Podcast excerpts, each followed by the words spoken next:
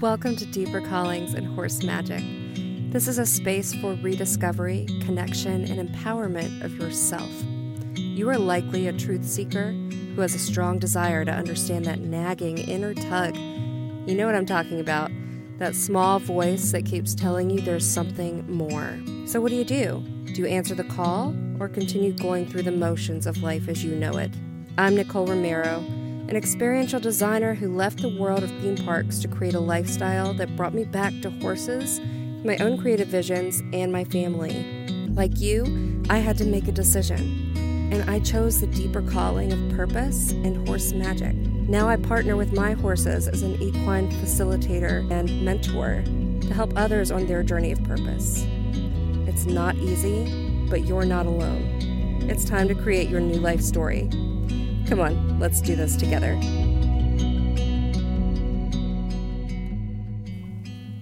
Hi, friends.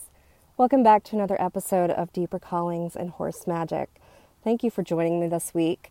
You may have noticed we had a gap last week in our podcast episodes. If you follow me on Instagram, you know why I lost someone very important to me. She was like a second mother, and we were very close. And so we spent last week handling the funeral slash service and spending time with family and friends that came in for that. And I clearly was not in the right headspace for a podcast episode. Uh, I thought about it, but uh, I decided to hold off. I do not batch these uh, the way some people do. I like to be very intuitive when I record and record at the point during the week when inspiration strikes. Every now and then I'll get a few downloads at a time and I'll record a few episodes, but I like to kind of be in the moment and uh, timely with what's going on in the world too. So I thank you for your patience as I was able to come back this week. And I am ready to dive into a few topics that did pop up for me because what happens when we lose somebody? We do a lot of reflecting. And one of the topics that came up as I was doing this was the importance of acknowledging ourselves and our journey and the way we move through that and the way we grow and really seeing ourselves for how far we've come. And it's something that we don't do enough of. And I'm looking at myself dealing with grief right now and loss, and I've dealt with it uh, a lot in my life, and I can see the difference in where I'm at emotionally, mentally, in the way that I am handling this moment in my life compared to my past, and with the disclaimer that, that every death is different too. But because of the way this happened and the way I know I may have reacted in the past, I know that I've I've grown a lot. Part of that comes with age and being a mother and experience, um, but a lot of it also comes from the work I've been doing over the past several years, the inner work, and it was nice to take a moment and just acknowledge that for myself. Just noticing that that I've grown. And that's really what I'm referring to when I talk about acknowledging ourselves because these journeys that we're on, whether they're spiritual or career or personal development or whatever the journey may be, they're all a process. They all take time. And we can get lost in the middle of that, we can get lost in the chaos that comes, the tragedies that happen, the negative self talk that we let infiltrate our minds, the outside opinions that we can't seem to get past. And if we don't take the time to acknowledge how far we've come and where we're at and the way we've moved through our journey in a new and and better way, then we're going to be more prone to wanting to give up. we're going to get stuck in those old cycles in feeling like we're not enough, feeling like we're getting nowhere, feeling like we're stuck. And it's really hard to break through those old cycles and patterns if we don't have anything to look at to motivate us to continue on. I was just listening to someone I'm in a, a small coaching container with talk about uh, vision boards and the way she does vision boards. And one of the things she had mentioned that's really good in a vision board is to already put something up there that you've already achieved or you've already manifested. And so this is another way of doing that. You know, being able to see that you've already done something and you've already achieved something is motivating. It it's, tells you, yes, I can, I have, and I can do it again. And this is a way to do that all the time for ourselves. Uh, you know, if you want to be visual about it, we're going to talk about that a little later of ways you can do this. But you know, we have to have some type of record of all the good things that we're doing, how we're changing, how we're growing, what we've achieved, because otherwise it's just too easy to get stuck in the muck. A couple of examples is okay, so with one of my horses, and if you've been following me for a while, you've heard this, but my horse Leo has suffered a lot of trauma. And he, we got he was rescued from the Amish uh, before he was sent to auction. The rescue group I work with, American Saddlebred Legacy Foundation, they try to intercept the horses before they get sent to auction so they don't have that trauma on top of other trauma. So they got him from the Amish, and at the time they got him, he would not even stand up. He was so done and I know he suffered abuse there, and he clearly suffered a lot of trauma around his feet and the farrier specifically. We have had a lot of struggles with him with the farrier, uh, so much so I had to switch farriers, and uh, we'll see how how it goes. But it's been a real struggle because of the amount of trauma he has. And you know, me, I'm a believer of we listen to the horse and we find out how we can make them more comfortable so that they are going to actually allow us to do what we need to do uh, for their health. And the previous farrier that I had had spent a year and a half working with him, and we had after he had had his moments of trying to wrestle him, I had suggested some different ways for us to approach it, and he did, and it worked out much better. And I'm not going to go into all the details of that, but the point being, over the, the next several months, I could see a big difference in him. He would still get his anxiety, he would still need to walk away and take a break, which was the issue for the farrier and why I had to ultimately switch. He didn't believe in giving a horse a break. He thought they were getting away with something, which was ridiculous. Um, but it was much longer in between when he needed to take those breaks. He was much, getting much more comfortable. Um, we were getting further with his feet. We were getting less and less time that we were spending on him. And I had been watching this. It was very easy for me to track this in my head. I didn't really have to write it down, although that was have probably been a good idea, I could see how far he had come from those first days of me not being able to get him anywhere near uh, the farrier or the farrier getting near his feet to him standing there and being able to get all four hooves done. But that farrier told me he had not improved at all and never would. Now, the important part about this is that because I knew and I was acknowledging Leo on his journey, and I was acknowledging how far we had come, you know, collectively to get him to where he was, I knew that was very much not true. What he was saying was outright false. And this gave me the information I needed to know I was going to have to change directions with who was being who was going to be around Leo, how we were going to move forward with his feet. Because that type of negative talk and falsehoods is not going to help anybody move forward. That's what would have kept Leo stuck where he was. And because that attitude and that belief around him was going to prevent him from improving further. And so think about all the things you're doing, and maybe you have family members or friends even that will sit there and say, "Look, your you your business isn't going anywhere. Um, this project is just not getting off the ground. Whatever it is, outside opinions can really, really hang you up if you don't know how far you've come.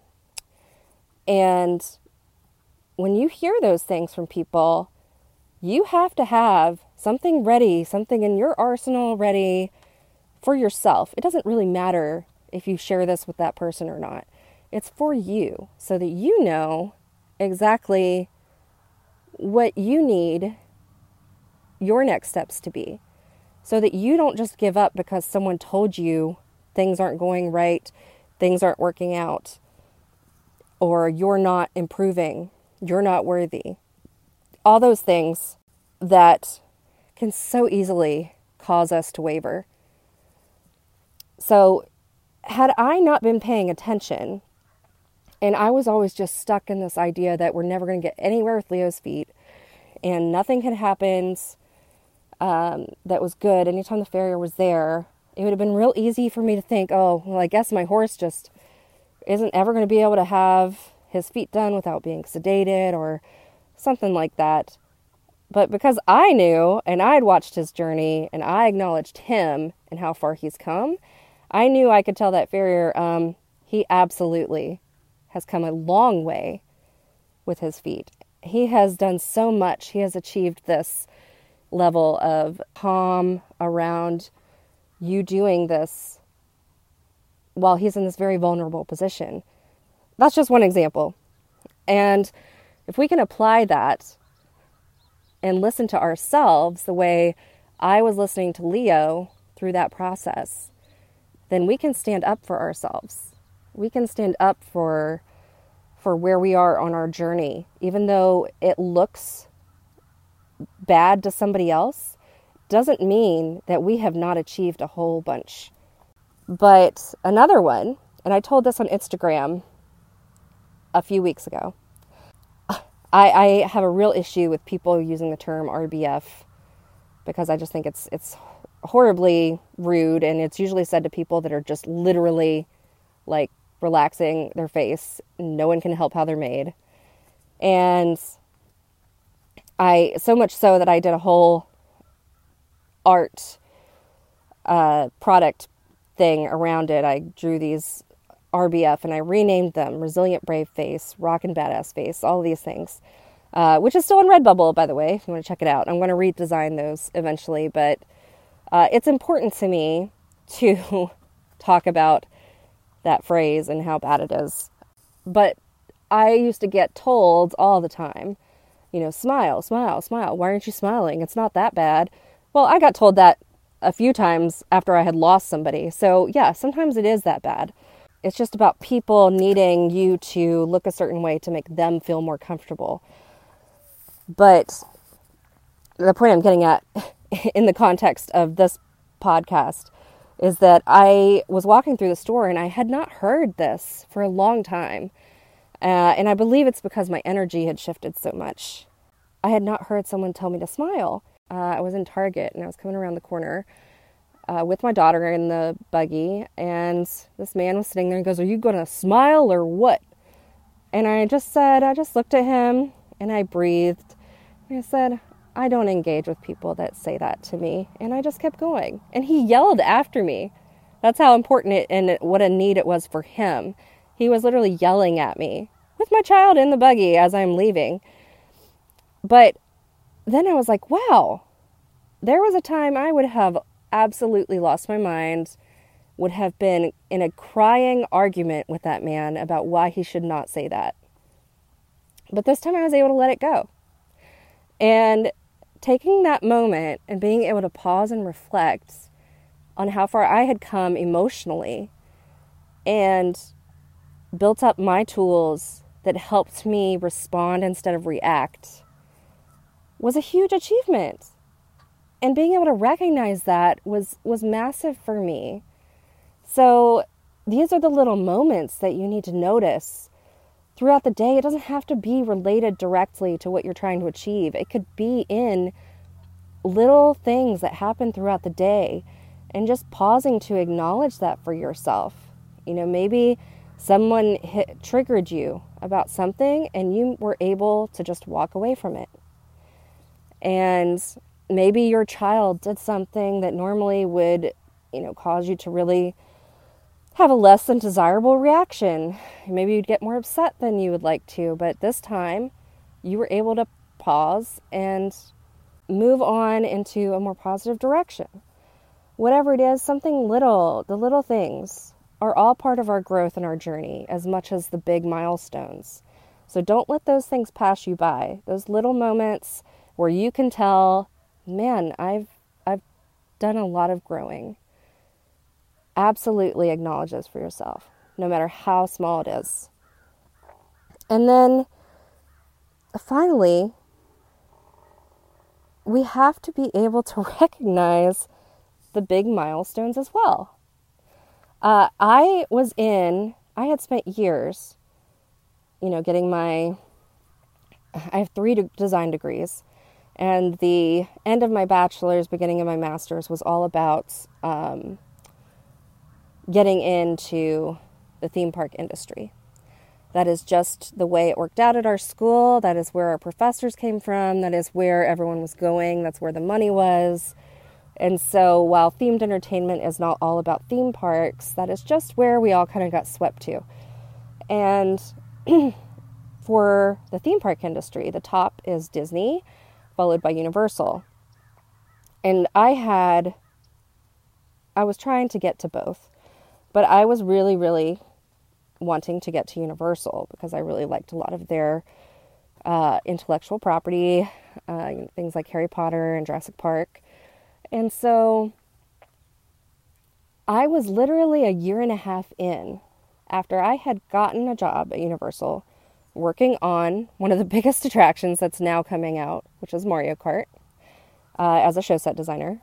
And I had no idea that I had achieved what I had been working for for probably about five years. Uh, I'm not going to go into the full length of that story, but I did a lot of work to try and get there. And things did not look how I thought they would when I did. And I got caught up in the chaos. I got caught up in all of the toxicity that just comes with corporate life and the culture of it sometimes. And completely missed what I had achieved.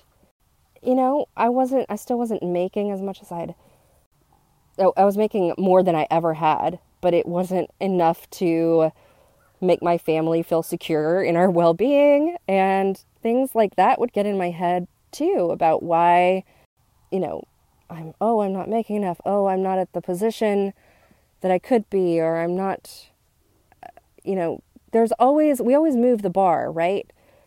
once we hit something, we always keep moving that bar for us to reach further and further and further. And we just don't stop to say, whoa, I crossed the finish line of that particular goal.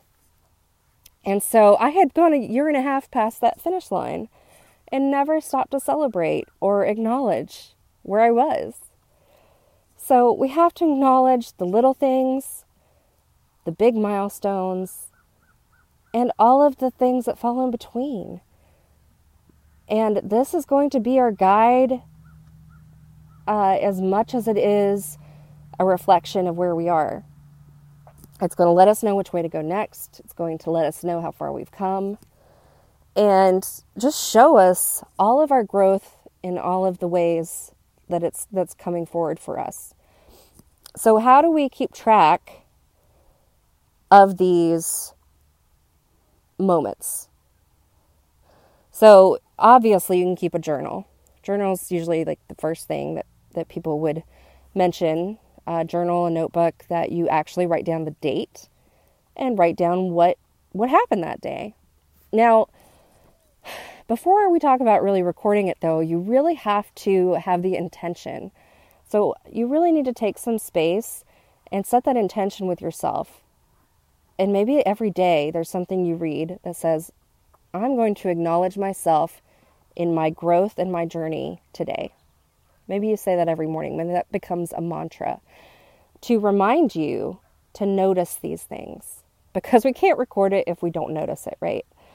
So we can try to be better about noticing, and then we can record in our journal.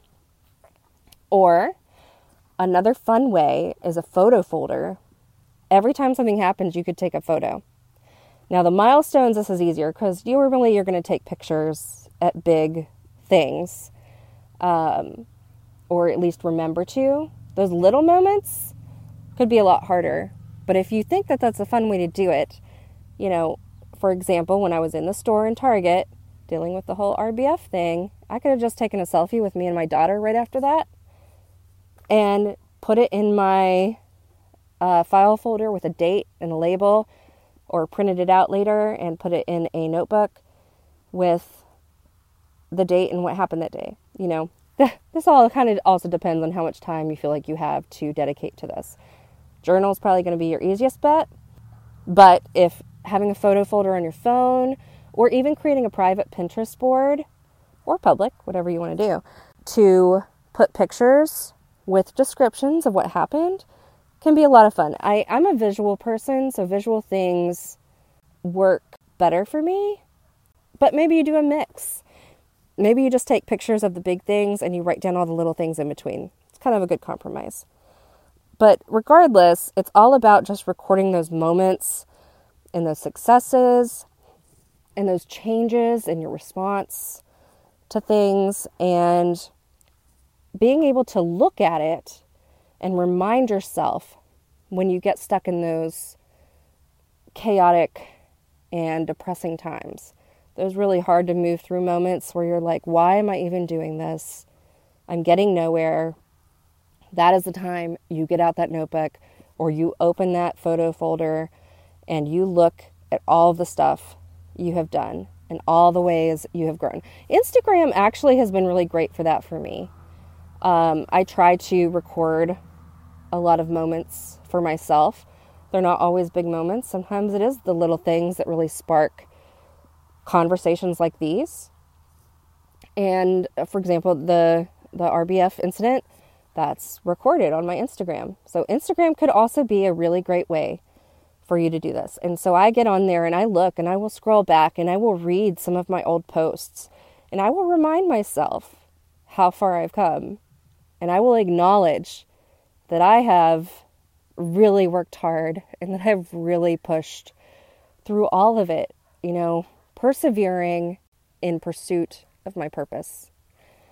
These are the only ways we can be reminded of that is through that acknowledgement. So I hope that this inspires you to really give yourself some grace and some credit where credit's due and uh, that it will help you on your journey, whatever that journey may be, to help you keep going, help you to fight the good fight, help you to keep pushing forward despite things because you can look and see just how amazing you are. Thanks, friends. Thank you for joining me for another episode of Deeper Callings and Horse Magic, a podcast by Nicole Romero Creative. If you enjoyed this, please rate, review, or share this with someone who would benefit from this content. You can connect with me on Instagram and Facebook at Nicole Romero Creative, or head to my website, NicoleRomeroCreative.com. Thanks again, and remember to keep trusting that deeper calling because no one has magic like you.